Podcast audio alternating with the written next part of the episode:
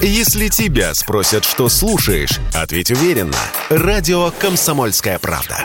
Ведь Радио КП – это самая топовая информация о потребительском рынке, инвестициях и экономических трендах.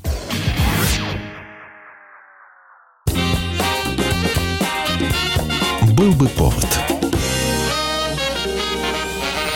Здравствуйте, я Михаил Антонов, и эта программа «Был бы повод». 9 марта на календаре и рассказ о событиях, которые происходили в этот день, но в разные годы, ждет вас в сегодняшней передаче. 1956 год, 9 марта. В Тбилиси по приказу Хрущева жестко подавлена демонстрация, которая собралась после выступления Хрущева на 20-м съезде, где был зачитан доклад о культе личности Сталина. Несмотря на то, что доклад с критикой Сталина был закрытым, и после него присутствующих попросили до особых распоряжений о нем не говорить, слухи распространились довольно быстро. Особенно болезненно критика сталинского режима режима отразилось на родине Иосифа Виссарионовича. Но откуда он знает, что надо крестьянам? Такой человек все предвидит. Дай Бог ему здоровья. Дай Бог. Началось все еще 4 марта в Тбилиси возле памятника Сталину на набережной реки Куры, где постепенно собирается толпа. Присутствует в основном молодежь. Она собралась почтить память Сталина накануне очередной годовщины его смерти. Пьют вино, произносят тосты. На следующий день эти же студенты идут по улицам Тбилиси с плакатами «Нет критики Сталина». Дальше больше. 8 марта митингующие выдвигают требования требования к властям из пяти пунктов.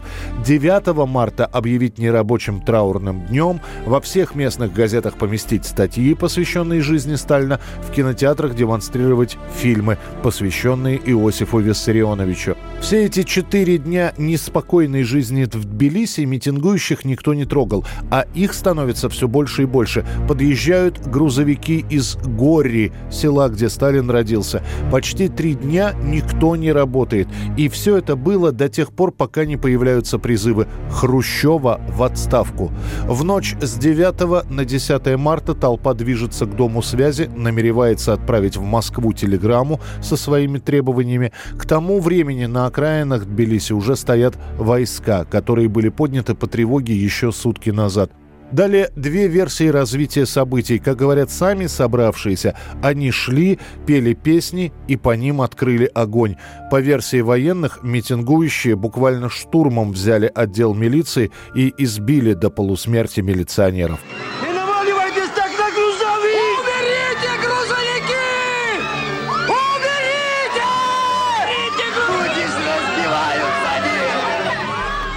В любом случае, увидев толпу, которая двигалась к дому связи, по ней был открыт огонь. Минутной стрельбы оказалось достаточно, чтобы собравшиеся бросились прочь. Их потом три дня будут отлавливать по улицам, по селам, по городкам. По данным МВД Грузии СССР, в результате разгона демонстрации убиты 15, ранены 54 человека, 200 человек арестованы. 1959 год, 9 марта. В Нью-Йорке на выставке игрушек публике впервые представляют новинку – длинноногую куклу для девочек. Ее зовут Барбара или сокращенно Барби. Barbie dressed for swim and fun is only $3. Her lovely fashions range from $1 to $5.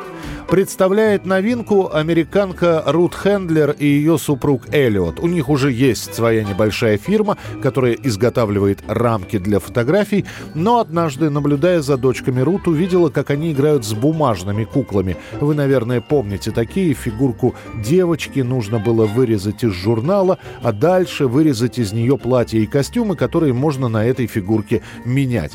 Обычные куклы, которые тогда выпускались в мире, это, как правило, пупсы в виде младенцев или куклы, изображающие маленьких девочек.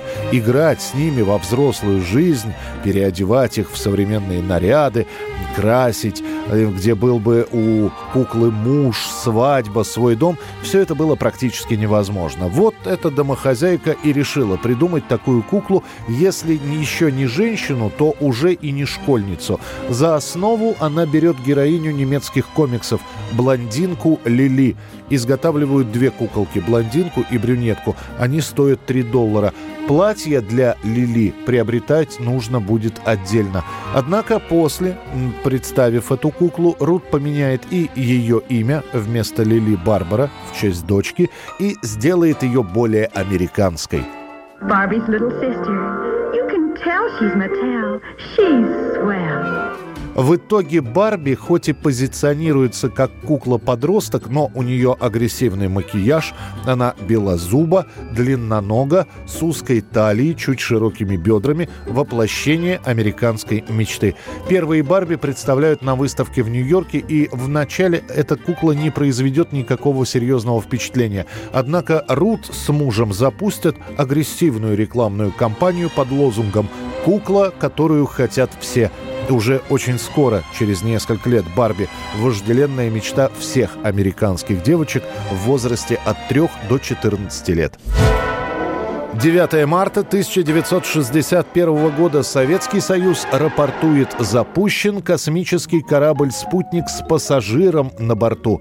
Полет проходит успешно, и дворняга Чернушка благополучно возвращается на Землю». Сколько радостного оптимизма заключено в сообщении ТАСС о том, что подопытная собака Чернушка, проделавшая космическое путешествие, чувствует себя вполне нормально, и что наш корабль совершил посадку в заданном районе. СССР и не скрывает к тому, что готовится к запуску человека в космос. И теперь время финальных испытаний. Как будет на корабле чувствовать себя живой организм? На околоземную орбиту уже отправлялись собаки. Дезик и Цыган, Мишка и Чижик, Смелый и Рыжик, Белка и Стрелка и многие другие. Несмотря на требования правительства СССР о срочном запуске в космос человека, Королев принимает решение осуществить полет человека в космос только после двух подряд успешных пусков кораблей с собаками. На этот раз предполагались одиночные одновитковые полеты. Чернушка – первая из собак, тех, кто отправился именно в космос. Компанию ей составят несколько мышей и мух, морская свинка и человеческий манекен, который имеет прозвище Иван Иванович. Корабль «Восток» с Чернушкой совершит виток вокруг Земли и успешно приземлится в Заинском районе Татарстана. Это ставшая новой знаменитостью Чернушка. Прямо с корабля «Спутника» она попала в студию телевидения.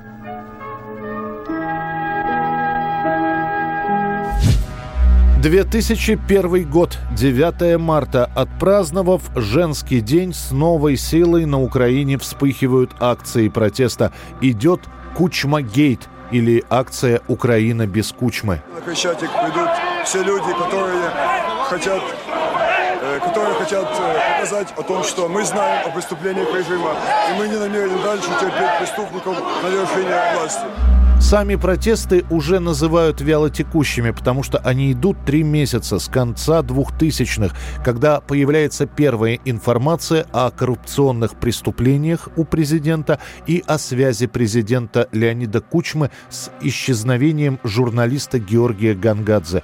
Организованы несколько палаточных лагерей и пикетирование офиса президента. Однако к марту лагерь снесли, несколько участников демонстраций арестуют. Однако Однако те заявляют, что все равно будут препятствовать Леониду Кучме приехать в парк Шевченко, куда президент хотел направиться 8 марта, чтобы возложить цветы к памятнику поэту. В итоге Кучма приедет в парк 9 марта. Сам этот парк возьмут в несколько колец оцепления. Кучма постоит у памятника, дальше отправится в зарубежную поездку, однако все дальнейшее на Украине будет происходить без его участия.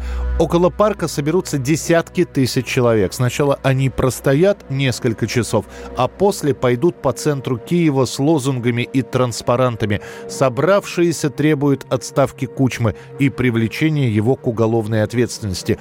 Попробуют манифестантам перекрыть дорогу бойцы подразделения «Беркут». Дальше начнется столкновение. За решеткой в итоге окажутся около 300 человек. Світ і країну ошарашили картинами ненависті до президента. Принизливе опудало, спалені портрети, и багатоголосе кучму геть. 19 наиболее активных фигурантов Кучмагейта будут приговорены к лишению свободы на сроки от 2 до 4,5 лет. Формулировка «за организацию массовых беспорядков». Это была программа «Был бы повод» и рассказ о событиях, которые происходили в этот день, 9 марта, но в разные годы. Очередной выпуск завтра. В студии был Михаил Антонов. До встречи. «Был бы повод»